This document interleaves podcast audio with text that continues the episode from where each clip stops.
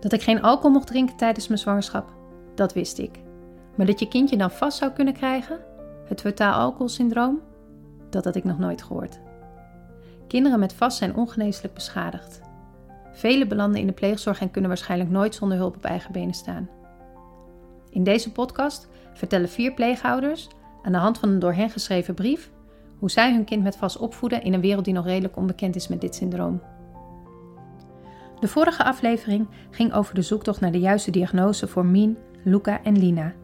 Je hoorde de eerste reactie van pleegouders toen ze beseften dat hun kind voor het leven beschadigd is. Maar met de diagnose vast is hun zoektocht nog niet afgelopen. Want hoe ga je bijvoorbeeld om met het uitzonderlijke gedrag van je vijftienjarige dochter? Ja, ze heeft nu dan nog wel de denkbeeldige vindjes. Dan zegt ze van ja, ik moet uh, nog even tien matrassen hebben. Zo, hoezo moet je tien matrassen hebben? Ja, want dan, kan, dan krijg je alle namen te horen. Die komen dan op visite. En dan zeg je van ja, maar dat kan toch helemaal niet. Hoezo? Het is corona. Je mag maar één persoon tegelijk op bezoek hebben. In deze aflevering staat het over vragen en begrenzen van de kinderen centraal. Want ook al lijken ze op het eerste gezicht doodgewone tieners, van binnen zijn ze net peuters. Kinderen die echt wel hun best doen, maar na uren op hun tenen te hebben gelopen totaal overprikkeld en buitenzinnen zijn. Lieve Mien, wat een ander over je zou moeten weten is dat je overkomt als iedere andere zeventienjarige, maar dat jouw hersens wezenlijk anders zijn. De verwerking duurt langer en wat je de ene keer wel kunt, kan je de andere keer niet. Je wordt snel overvraagd. Pleegouders willen voorkomen dat hun kind wordt overvraagd en overstuur raakt. Maar hoe doe je dat? Hoe leg je uit dat jouw kind niet naar school zou moeten? Dat er ondanks het gegil geen sprake is van kindermishandeling. En hoe zorg je voor een optimale ontwikkeling als je je kind geen twee seconden uit het oog kan verliezen? Je hoort het in de tweede aflevering van Daar sta je dan met je diagnose. We hebben ook echt een veilig thuismelding gekregen door... Uh, ja, ook door haar geschreeuw er ging ze echt in de tuin staan. En dan was er binnen van alles al gezegd. Maar wat de buurvrouw buiten hoorde is van... Uh, um, hè, is dat ze tegen mijn man ging schreeuwen. En uh, ja, en ik heb geen hersens. En dat mijn man zei, ja, dat klopt, jij hebt geen hersens. Hè? Gewoon om bam. En nou stoppen we ermee. Dus dat uh, hè, zichzelf tegen de muur gooien, uh, stampen, schreeuwen, gillen, schelden. Uh, hele mooie scheldwoorden, nog nooit van gehoord had. Maar dat, dat komt dan allemaal voorbij. Middelvingers opsteken, uh, schoppen, slaan, bijten. Uh, ja, dat allemaal. Gericht naar een ander. Ja. Ja. En als je dan bijvoorbeeld, uh, als ze zo'n bui hadden, zo van nou kom maar, dan gewoon een simpele aanraking, dan gilden ze alsof ze vermoord werden. Ook nog eens. Dus ja, wat denken de buren? De, dat kind wordt mishandeld. Dus ik snap het wel dat dat gebeurt. Maar na zoveel meldingen veilig thuis, dan ben je er wel helemaal flauw van. Geen hersens. Schoppen, gillen, bijten. Een veilig thuismelding, waar gaat het over? Mij klinkt het vrij extreem, maar pleegmoeders Cora en Vera kijken er niet meer van op. Vera wordt er eerder flauw van. Zo flauw dat ze naar een vrijstaande woning verhuist. Geen buren, maar beesten. Kan je een beetje vertellen over hoe zij bij jullie is gekomen? Hoe dat was in het begin? Uh, eerst via uh, crisispleegzorg. Uh, uh, het crisispleeggezin wilde op vakantie zes weken en... Uh, wilden Nathalie en zus uh, niet mee hebben. Toen zijn ze zes weken uh, bij ons geweest, allebei. En uh, toen hoorden wij dat uh, de planning was om, de, om ze uit elkaar te halen. Um, nou, wij vonden dat nogal wat. Uh, we hebben toen aanbod gedaan uh, om bij ons te plaatsen. Bij de kinderen? Bij de kinderen. Nou, dat is een heel traject uh, geweest. En in uh, de herfstvakantie, net voor de herfstvakantie, datzelfde jaar, uh, zijn ze bij ons uh, gekomen. Maar nog even terug naar de veilig thuismeldingen. Het gillen, het bijten. Waar komt dat vandaan? Ja, vooral op, op school ook het overvragen. Hè? Dat ze, dat ze qua uh, taal uh, heel goed kunnen napraten. Dan lijkt het ook heel veel, hè? Dat ze heel veel kunnen. Maar als je dan gaat doorvragen, dan klopt dat hele verhaal gewoon niet. He, maar op school trappen ze daar dus blijkbaar wel in. He. Vinden ze zelf, oh, dat, dat kan dat meisje wel. En dat blijkt dan dus gewoon thuis in de woedebui uh, uit te barsten. Omdat het gewoon te veel is geweest. He. En dan wil ze het zo goed doen op school dat ze op hun tenen lopen. Dat ze gewoon ja, helemaal overprikkeld en overvraagd zijn. En dan thuis ja, zakt het in elkaar. En dan uh, ja, worden ze boos, gefrustreerd. En dan weten ze ook niet wat ze daarmee moeten. Dus dat wordt dan een driftbui.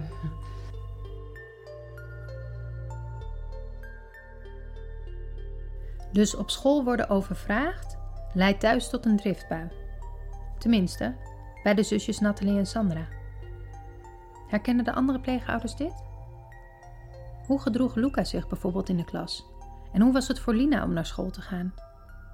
Hij kon dus niet tegen drukke ruimtes. Dus uh, dan zat hij in de klas met dertig kinderen en dan wilde hij er juist uit. Terwijl als dan het schoolplein uh, speelmoment was, dan wilde hij juist weer naar binnen. Dus dan was de juf hem weer kwijt en dan zat hij gewoon, uh, was hij in de klas weer terug ingelopen. Had hij een, een kast opengemaakt, alle boekjes eruit gehaald, de plank eruit gehaald. En had hij, was hij in die kast gekropen, een deurtje weer dicht gedaan. Of hij had, uh, was zich gaan verstoppen onder het podium in de aula. En uh, gewoon om weg te zijn van die drukte. En uh, ja, ik stopte hem daar elke dag weer eigenlijk heen. Hè? Dus dat ja. was voor hem natuurlijk uh, ook weer heel moeilijk. Want toen kwam ook het gedrag weer terug. Uh, wat, wat, wat we eigenlijk weer uh, op de, op de peuterspeelzaal uh, uh, ja, zo'n beetje doorbroken hadden. Dan kwam weer op de, de kleuterklasse weer, weer terug. En uh, ja, dat hij dus gewoon echt helemaal uh, hysterisch werd en moest huilen. Hoe was het op school? Nou, ze zat op een uh, Z M L K-school. En op zich een heel prima school. Het was zeer moeilijk opvoedbare kinderen, hè? Ja, ja. En ze zat in een uh, nabije begeleidingsgroep. Dus het was al een speciale groep binnen het Z M L K. En met uh, acht kinderen en iets van drie juffen. Er is echt al, al ja, met echt nabijheid. Maar um, ja, we merkten gewoon dat zij eigenlijk, dat eigenlijk de taxirit al te veel was. En toen kreeg ze uiteindelijk kreeg ze solo vervoer. Dus dan zat ze alleen in de taxi. Maar um, de, de dag op school, dat vroeg zoveel van haar, dat zij eigenlijk niet meer kon functioneren. Dus ze kwam dan uit de taxi en dan kon ze nog aan één ding en dat was gillen. Dus dat ging gewoon tot 's avonds aan toe. Ze kon ook niet meer eten aan tafel. En, en dat werd echt heel extreem. En um, nou, we hebben daar natuurlijk heel vaak wel gesprekken over gevoerd. Van, dit gaat zo niet. En, um, maar op school gedroeg ze zich uh, wel gewoon binnen dat kader. Zoals je mag verwachten van een kind in die groep. En ze sprong er niet uit. Dus ja, er zitten er natuurlijk allemaal kinderen met bijzonder gedrag. Dus dat, nou ja, dat paste zij gewoon. Hè, volgens een schoolse blik pasten ze daar. Dus de school zag het niet zoals wij het zagen. Nou, dat, heeft, dat is een heel probleem geweest. Ja, om dat duidelijk te maken aan school. Dus uiteindelijk um, um, hebben we toen uh, wel voor elkaar gekregen dat ze minder naar school mocht. Dus toen uh, hoefden ze nog maar twee dagen naar school. Maar ook dat ging niet. En dan kom je dus voor vrijstelling. Uh, uh, en dan moet je vrijstelling voor, uh, voor de, van de leerplicht aanvragen. Ja, dat is eigenlijk bijna onmogelijk. Want ze kijken heel erg met de schoolse blik. Ja, maar ze is wel leerbaar hè, binnen dit niveau. Maar haar uitstroomprofiel was dagbesteding. Dus ja, wij zeiden ook van, wat doe je dit kind aan? Want uiteindelijk stroomt ze uit op dagbestedingsniveau. En dus ze zal niet leren lezen, schrijven en dat soort dingen. En dus het is nu eigenlijk ook dagbesteding wat ze doet. Dus waarom dan niet dagbesteding op een zorgboerderij waar ze wel gelukkig is? Dus voor Luca was de drukte op een reguliere basisschool veel te veel. Maar inmiddels gaat hij naar het speciaal onderwijs waar het stukken beter gaat. Lina werd ook in het speciaal onderwijs overprikkeld, maar is nu dolgelukkig op de zorgboerderij. Ik vraag me af hoeveel we van kinderen met vast mogen verwachten in het onderwijs. Wat kan je van ze vragen zonder ze te overbelasten? Ja, toen wij vast weekend hadden, toen hadden wij dus een aantal presentaties. En ook van een of andere hoogleraar. En die zei van, er is ergens in Amerika is er een keer een onderzoek geweest. Waarbij ze gekeken hebben naar de hersenactiviteit van kinderen met V A S. Of van mensen met V A S. En mensen zonder V A S. En ze hebben toen ook echt gezien. Als je van gelijke leeftijd uh, hè, dezelfde som laat maken. Uh, dan heeft iemand met vast drie tot tien keer zoveel hersenactiviteit daarvoor nodig dan iemand naast hem. Dus moet je ook bedenken, en zo probeer ik dan ook aan, aan de leerkracht uit te leggen, als jij tien minuten, of zel, zeg, zij heeft één uur flink zitten werken op school, dan is dat ten opzichte uh, van hè, haar leeftijdsgenoot, moet je wel bedenken dat zij eigenlijk qua hersenactiviteit al drie tot tien uur daarop heeft zitten. En als je dat nou in gedachten houdt, dan kun je ook begrijpen uh, waarom zij die pauzes nodig hebben tussendoor. En dat ze even tot zichzelf moeten komen. Hè? En uh, ja, dat, dat het gedrag wat je soms ziet, dat het een constante overprikkeling is. En dat, dat doen wij. Hmm. Dat doen wij als volwassenen. Wij geven die overprikkeling door niet te doseren of wat dan ook. En dat zijn echt hele wezenlijke verschillen. Dus dat je echt inzicht krijgt van hoe werkt dat brein? En ik snap het nog steeds niet helemaal hoor. Maar je gaat er wel beter begrijpen van hoe werkt dat? En wat kun je wel vragen en wat kun je niet vragen? Cora's uitleg doet me beseffen hoe snel en makkelijk je een kind met V A S overvraagt. Zeker als ik denk aan haar pleegdochter Mien, een jonge dame van zeventien. Niet alleen ziet ze eruit als elke andere meid van haar leeftijd, maar ze kan zich ook prima aanpassen aan degene die zich voor zich heeft. Dat betekent alleen niet dat dit haar geen moeite kost, of dat haar aangepaste gedrag ook helemaal eigen is. Het is meer een soort um, een chameleon. En dat vraagt veel van haar. En omdat je vast niet ziet, overvraagt de omgeving haar. En dan kan ook zij een woedebuik krijgen. Ik denk het steeds beter te begrijpen, maar volgens Cora valt er nog altijd veel uit te leggen. Keer op keer heeft ze hulpverleners proberen duidelijk te maken hoe haar dochter overvraagd wordt. Mijn kind is een kind wat gedragsproblemen ontwikkelt op het moment dat wij als volwassenen niet op de juiste manier met haar omgaan. Ja. En dat inzicht kwam er gewoon niet. Maar met die mensen moet je het wel doen. Ja. En, en uiteindelijk is het zorgen voor een kind met V A S niet eens het zwaarste. Het zwaarste is het gevecht wat je aan moet gaan met die hulpverleners. Dat is veel zwaarder. Want als je die achter je hebt staan en weet dat je daarop terug kunt vallen en dat als sterke basis kunt zien, kun je als ouder ook veel makkelijker uh, zorgen voor een kind met V A S. Maar als je die tegenover je hebt staan, dan moet je niet alleen alles zelf uitzoeken met betrekking tot je kind, maar moet je ook nog eens dat gevecht aangaan. En dat maakt het heel zwaar. Dat kinderen met V A S regelmatig worden overvraagd, is me duidelijk. En dat het continu proberen te voldoen aan te hoge verwachtingen, deze kinderen frustreert en volledig uitput, dat begrijp ik steeds beter. Maar hoe zit het nu thuis? Thuis waar pleegouders hun kinderen door en door kennen, waar er rekening wordt gehouden met hun V A S? Is dat niet voldoende om overprikkeling, een woedebui en daarmee een veilig thuismelding te voorkomen? Zaterdag zijn we naar het bos geweest. Uh, Sandra was ook mee. En uh, daarna ging het helemaal mis. Gewoon naar het bos. Dat was voor haar al veel te veel. Nou, het was hartstikke rustig daar. Nou ja, wat doe je in het bos? Rustig wandelen. Nou, kan ze niet handelen. Dus voor haar al veel te veel. En wat merk je dan? Ze zit dan in haar eigen bubbel en ze praat dan in zichzelf. Dan heeft ze een, een of ander vaag verhaal. Je kunt haar dan ook niet echt goed verstaan. En zodra we dan thuis zijn, dan uh, gaat ze een reactie uitlokken bij een van de andere kinderen of bij mij. En dan gaat ze hele rare dingen zeggen waardoor ik wel moet reageren. Of iets doen waardoor ik wel moet reageren. En dan alsof ze er zelf niet weet wat ze ermee aan moet. Dus dan is het handiger dat ik uh, boos word. Of dat een ander boos wordt. Of wat er iets van zegt. Al? Wat zeg je? Wat roept ze dan zo? Uh, nou, bijvoorbeeld uh, dat het mijn eigen schuld is dat mijn vader uh, dood is gegaan. Nou, dat soort extreme dingen. Nou, he, al, aan de ene kant denk ik van, oké, okay, laat maar gaan. Maar de andere kinderen zijn er ook bij. Dus je moet toch wel ergens een grens gaan trekken van, oké, okay, dit is dus echt niet oké okay wat ze doet. Dus dan moet ik wel, dat heeft wel een gevolg. Ook al weet je dat het geen zin heeft, dat gevolg. Maar je moet er wel wat mee doen. Want anders denk Nathalie ook zo van, oh, nou dat kan dus blijkbaar, dus dat is oké, okay, terwijl het niet oké okay is. Maar je weet aan de andere kant ook, als ik daar een maatregel op zet, dat heeft nu helemaal geen zin, dat heeft geen effect, want de volgende keer doet ze het gewoon weer. He, straf heeft geen zin. Je begint altijd weer op nul. Wat bedoel je? Stel, ze heeft iets heel extreems gedaan, of een van de kinderen heeft iets heel extreems gedaan, dan kun je daar een maatregel, hè, zo van, nou, je gaat nu naar je kamer en ik hoef je de rest van de dag niet te zien, bij wijze van. Of, nou ja, wat je normaal gesproken, of je krijgt nu niet dat koekje, of je krijgt niet het taartje, of uh, een snoepje.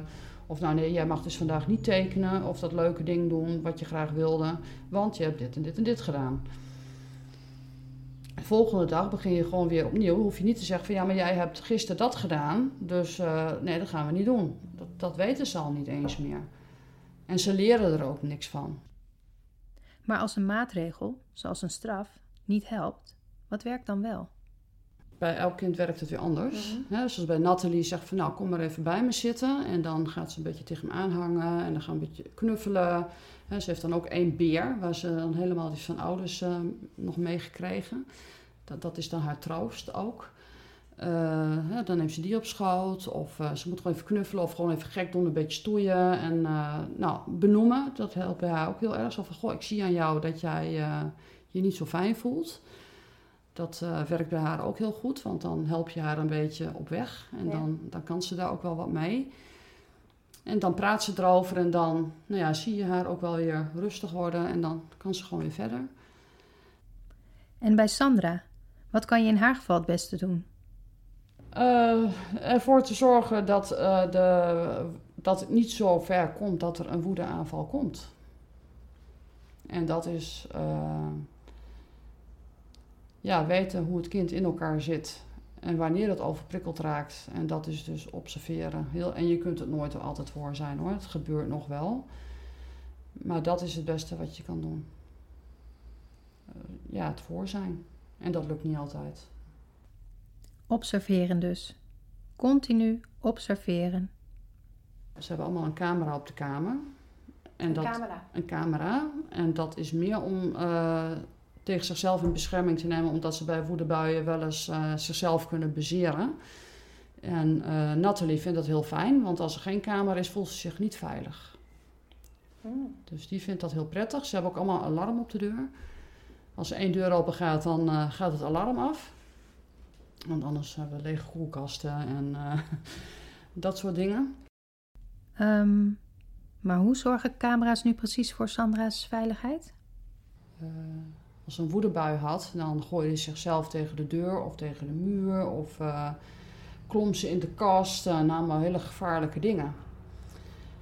Dus daarvoor, uh, hè, als ze dan een woedebui heeft en dat komt dan even niet hier... dan laat maar uitrazen op de kamer dat we wel in de gaten konden houden van... hé, hey, wat gebeurt daar? Zijn ze nog veilig? Uh, hè, gebeuren er niet hele rare dingen? Dat je een beetje kan kijken van wat gebeurt, dat je kan ingrijpen. En ook toen zij haren uit de hoofd trok, echt alle haren eruit, had ik washandjes om de handen gedaan, zodat ze dat niet kon doen. En toen zag ik op de camera dat ze dat dus allemaal aan het losmaken was, om vervolgens weer verder te gaan. Nou, één keer is me dat dus niet gelukt en toen kwam ik daar, lag zo'n heel mooi bosje haar. Toen had ze bijna niks meer. Nou ja, daarvoor dus. Zo boos worden dat je jezelf tegen de muur gooit en de haren uit je kop trekt. Dat is een linker bedoeling. Ik stel me voor... hoe gehavend en buitenzinnig dit meisje moet zijn. Die wil je toch gewoon een knuffel geven? Hoe ziet het eruit als Lina boos wordt? En wat maakt haar op dat moment overstuur? Als ze boos wordt? Ja. Dat ze gaat stampen en zo. En, en, uh, en vooral heel hard schreeuwen. Op de grond liggen. En uh, dan ligt ze ook echt helemaal strak. Ja, en dan gaat ze gewoon enorm tekeer. Ja, eigenlijk komt van alles. En dat kan, dat kan zomaar ineens. Je ziet het heel vaak, zie je het niet uh, aankomen. En het is vooral ook uh, geen nee kunnen horen gewoon. het, is, het woord nee vermijden we hier ook zoveel mogelijk. We praten er eigenlijk zoveel mogelijk een beetje langs. Maar, uh, en dan nog, als zij iets wil, dan moet en dan zal het gewoon. Dat kan niet anders. Zij, zij doet zich niet anders voor dan hoe ze zich voelt, zeg maar. Ze is heel puur. En dat maakt het ook heel mooi natuurlijk, want ja, dat pure in haar, dat maakt haar ook zo leuk. He, dus als ze boos is, dan, dan is ze ontzettend boos. Maar is ze blij, is ze ook ontzettend blij. He, dus dat, het is een kind van uitersten. Ja, wat ja. vind je heel leuk? Aline? Ja. Ja, haar totale plaatjes is zo grappig ook. De gekste dingen komt ze mee aan. De grappigste opmerkingen. En nou, ze praat niet helemaal duidelijk. Dus hoe ze de dingen soms ook zegt. Ja, het is gewoon te grappig gewoon. Het is een heerlijk kind. Is iets wat je nu te binnen schiet toevallig? Nou, bijvoorbeeld uh, hè, uh, die film van uh, Chameleon bijvoorbeeld. Het, uh, nou, daar is ze helemaal fan van. Dus de kan schippers, ze niet, schippers, ja, de schippers van de chameleon vindt ze geweldig. Maar dat kan ze dus niet zeggen. Dus ze zegt Maceleon. En dan zeggen wij, nee Lien, het is chameleon. Ja, Maceleon. Ze kan het gewoon niet zeggen. Dus er zijn er heel veel woorden wat ze eigenlijk niet goed kan zeggen. Maar waar ze dan haar eigen woord voor heeft. Nou, het is gewoon uh, te grappig gewoon. Lieve Lina. Wat een ander over jou zou moeten weten is dat je grappig, leuk en geweldig lief bent. Wat is nu de beste manier om met Lina om te gaan zodat zij zich goed kan ontwikkelen? Lina moet je volgen. En dus zij, zij wil echt wel leren en, en uh, ze kan ook wel dingen leren. Alleen uh, wel op haar manier en op haar tempo. Dus je moet haar niet ergens in willen drukken. Want dan, dan, dan raakt zij dus overstuur. En uh, als je Lina volgt, dan, uh, dan leert ze, ontwikkelt ze, groeit haar zelfvertrouwen. Maar probeer je haar ergens in te dwingen, dan uh, zie je dat ze heel veel stress ontwikkelt. En dat uit zich alleen al in het lichamelijke. Hè, dat ze dus heel gespannen is. Je ziet een hele hoge spierspanning. Ze knarsen tand. En um, je ziet haar ook heel veel wapperen dan met haar handen. En, en uh, nou, echt, echt een ontzettend gespannen meisje wordt het. En als je haar volgt, dan zie je een heel blij kind. Ja, achteraf denk ik, oh, had het meisje gewoon laten gaan. En, en had het wat meer losgelaten en op haar eigen tempo gedaan. Want wat is er uiteindelijk mee opgeschoten? Dus ja. Achteraf praten, ja. Ja, ja. ja. En je wist echt niet beter. Nee, en je tuurlijk, hè, kijk, als een kind niet gaat praten, dan wil je, dan, dan wil je logopedie. Want je wilt natuurlijk dat je kind gaat praten. Ja. ja, dat het bij haar misschien pas vier of vijf jaar later komt. Ja, dat, dat wisten we toen nog niet. Ja, dat hebben we wel geleerd. De Maceleon. Ja. ja. ja. Samengevat zegt Vera dat zij woedeaanvallen probeert te voorkomen door te observeren, het beperken van prikkels, emoties te benoemen en het geven van een knuffel. Trace gaat bepaalde triggers zoals het woordje nee uit de weg en volgt Lina. Op die manier ontwikkelt zij zich het beste. Wat heeft Demi, pleegmoeder van Luca, nu het meest geholpen? Ik kijk eigenlijk veel meer naar van wat allemaal wel goed gaat. Mm-hmm. Op een gegeven moment... Uh, ook uh, een Triple P, uh, positief opvoeden cursus gedaan samen met mijn man. We uh, kregen eigenlijk uh, ja, cursus in uh, positief opvoeden. Dus uh, heel erg de focus leggen op wat allemaal wel goed gaat. En alles wat niet goed gaat, uh, ja, eigenlijk loslaten. Mm-hmm. En uh, ja, dat was echt een enorme eye-opener eigenlijk. Want ja, er is natuurlijk heel veel wat niet goed gaat. En als jij constant benoemt wat er niet goed gaat... Uh, ben je veel te veel eigenlijk aan het, op het kind aan het letten. Mm-hmm. Terwijl um, op een gegeven moment ja, leerden we dus uh, hoe je dat andersom moet draaien. En eigenlijk juist heel erg de positieve dingen moet gaan benoemen. Die, uh, wat, wat allemaal goed ging, extra uh, belonen en uh, die focus daarop leggen. En dan merk ik dat het kind een soort van, ja, elk kind zit wel een klein winnaartje. Ze willen gewoon um, het, het goed doen. Dus uh, voor hem was het natuurlijk in het begin die frustratie van... Uh, ja, ik kreeg alleen maar te horen wat niet goed ging. Terwijl hij van nature het eigenlijk wel goed wil doen. Dus ja, dat is voor zijn zelfvertrouwen natuurlijk ook niet goed geweest. Dus ja. Na die cursus um, ja, werd de focus gelegd op de goede dingen. En dat konden we ook rijkelijk belonen. En we hebben op een gegeven moment uh, eigenlijk voor alle drie de kinderen zo'n bord uh, gemaakt. Dat is dan een planbord. Nou, die voorspelbaarheid die zorgde heel veel, voor heel veel rust... En um, dus uh, in plaats van 's ochtends allemaal uh, te klagen wat er allemaal nog niet was gebeurd... kon ik op een gegeven moment zeggen, van, heb je alles van het planbord gedaan? En Cora, pleegmoeder van Mien, wat werkte bij haar het beste? In ieder geval die hele duidelijke aanpak die we al hadden. Hè? En uh, van we doen het zo en niet anders en we zijn heel consequent. En daarvan zeiden ze op de vastpolie, dat maakt... dat jullie niet veel eerder hier hebben gezeten. Um, maar wat het duidelijke verschil was, is dat je gewoon weet... Um, geef ze iets langer de tijd om die vraag tot zich door te laten dringen. Hè? En denk niet na tien seconden, waarom doen ze het nog steeds niet? Ja, dat deed je eerder wel. Dat verwerkingsproces, um, dat verwerkingsproces is natuurlijk veel langzamer. Um, maar ook het in kleine stapjes uh, vragen. Hè? Eerst was het van, nou, ga je kamer opruimen? Oké, okay. Oh, ben je nog niet klaar? Uh, moet ik even helpen? Maar nu ging je dan kiezen van, oké... Okay, Um, ruim eerst je bureau op. En daarna, um, nu moet je dat opruimen, nu moet je dat opruimen. En dan kon ze opeens wel die kamer zelf opruimen. Maar omdat ik het in stukjes knipte. Ja. En daardoor uh, kreeg zij veel meer succeservaringen. Hey, want uh, het bureau opruimen lukte. Uh, daarna lukte het om uh, bijvoorbeeld de kledingkast op te ruimen. Of in ieder geval, dat werd dan ook vaak nog in twee of drie uh, stukjes geknipt. En was constant succeservaringen. En waar het eerder was van... Oh het, is, oh, het is nog niet gelukt met de kamer. Dan zal ik even helpen. Dat was niet een succeservaring. En om dat om te kunnen turnen... kun ik aan mijn kleine succeservaringen boeken. En dan merk je toch ook dat het, dat het hen goed doet. En logisch, hè. Uh, nu achteraf denk ik van... Nou ja, weet je, dat uh, had ik toen allemaal maar wat wijzer geweest. Had ik het allemaal wat meer geweten. Maar dat is gewoon, ja, je onwetendheid. Ja. Dus dat is echt wel een verschil. Ja. En dat je ook gewoon bedenkt... Oké, okay, ze kan wel zeggen dat ze het kan... maar ik moet ook goed bedenken of het realistisch is dat ik het vraag.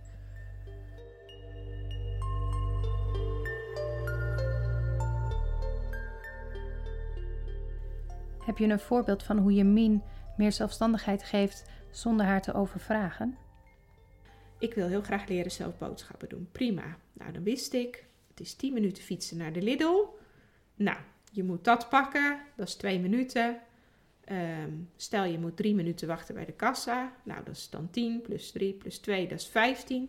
tien minuten terug. vijfentwintig. Nou, dan gaf ik haar ook exact vijfentwintig minuten. Of soms, als het drieëntwintig moest zijn, drieëntwintig minuten. En dan zeiden mensen, ja, dan geef jij toch een half uur? Ik zeg, nee, want in die vijf minuten extra kunnen zoveel dingen gebeuren die je niet wil. Zij krijgt exact zoveel minuten. Ook van school naar huis dacht ik van, oh, je moet dat doen. Je moet zo, stel, je hebt achterste lokalen, zo lang lopen. Spul uit je kluisje pakken, fiets pakken. Zeven minuten later ben je thuis. En dan kwam ze wel eens acht minuten later. Zei, je bent een minuut te laat. Hoe komt dat? Ik heb even met die en die staan praten. Gaan we niet meer doen. Zeven minuten later ben je thuis. En dat klinkt zo bijna militair, drillerig. Ja, heel directief. Maar het geeft wel duidelijkheid. En door die duidelijkheid te geven, uh, kon ik haar een, een gevoel van vrijheid geven. Waar andere kinderen zich helemaal in een keurslijf geperst zouden voelen... had zij maar mooi weer bereikt dat zij alleen een boodschap kon doen bij de Lidl. Hè, of zonder toezicht van school naar huis of andersom kon gaan. En die successen denk ik dat je als ouder uh, van een kind met vast constant moet zoeken. Hoe kan ik er nu voor zorgen dat dingen die eigenlijk niet kunnen, hoe kun je toch tot een succes maken? Ja, dus door heel duidelijk te kaderen. Lieve Luca... Wat een ander over jou zou moeten weten is dat je een jongen bent met een gouden hartje. Dat wanneer iedereen jouw handleiding kent, je op handen gedragen wordt. Want je bent zo zorgzaam, zo lief voor dieren en lief voor andere mensen. Wat ik je nog wil zeggen, Luca, ik zal er altijd voor je zijn. Je bent het jongetje wat mijn mama maakt. En je kunt altijd op mij terugvallen samen met jou. Moet alles lukken. En nu? Zijn de woedebuien, het overprikkeld en overvraagd worden... verleden tijd nu pleegouders weten wat bij hun kind werkt? Nou, wat we met Mien hebben meegemaakt recent is... Uh, nou ja, ze woont nu in, een half jaar weer thuis. En een half jaar gaat, gaat alles uh, met betrekking tot het douchen gaat goed. Ik hoef niet eens te vragen, heb je haar gewassen enzovoort. Het gaat goed. En op een uh, ochtend uh, waren mijn man en ik allebei even buiten. Mijn man was met de hond weg. Ik was even met mijn zoontje weg. En we komen echt twintig minuten later komen we thuis. En wij hebben een bovenwoning. En mijn man komt op de eerste verdieping en die ziet echt een enorme plas met water. Dus hij loopt door naar de tweede verdieping en, en ziet haar druk uh, dweilen in de badkamer. En uh, ja, wat er uiteindelijk gebeurd was, uh, ja, zij was gaan douchen. En het putje was blijkbaar vol. En al die andere zes maanden dat haar hersens haar het seintje hebben gegeven, hé, hey, je moet actie ondernemen, gebeurde dat op die ochtend niet. Zij kreeg, hè, haar hersens gingen niet tot actie over. Dus eerst is de douche volgestroomd met water. Vervolgens is het uit de badkamer de overloop opgelopen uh, naar beneden. Ja, en, en daar is nu uh, de hele houten vloer krom getrokken. En dan kan het dat het zes maanden goed gegaan is, maar er komt een moment, dan lukt het weer niet.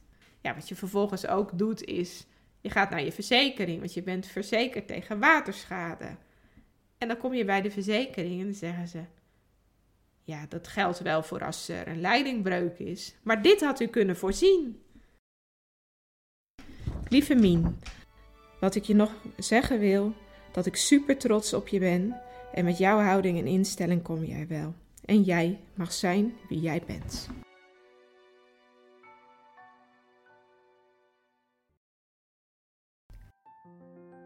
V A S is levenslang en grillig.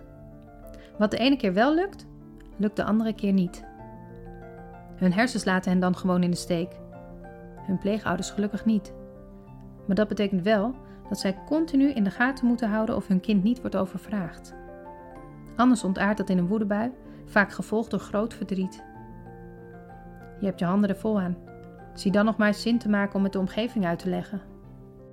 Ik kan me voorstellen dat je wel wat beters te doen hebt. De volgende, tevens laatste aflevering, gaat over het contact met de biologische ouders. Over het nastreven van goed contact, maar tegen welke prijs? Daar sta je dan, weet je diagnose, is onderdeel van het V A S-project. Ik ben Joanna Oaks, productie namens Het Witte Bos door Jessica van der Grind, Zoe de Bruin, Jente van den Berg en Allard de Witte. Bijzondere dank gaat uit naar de vier pleegmoeders. Wil je meer informatie over deze podcast of het Fetaal Alcohol Syndroom? Neem dan contact op met info at vastproject punt n l.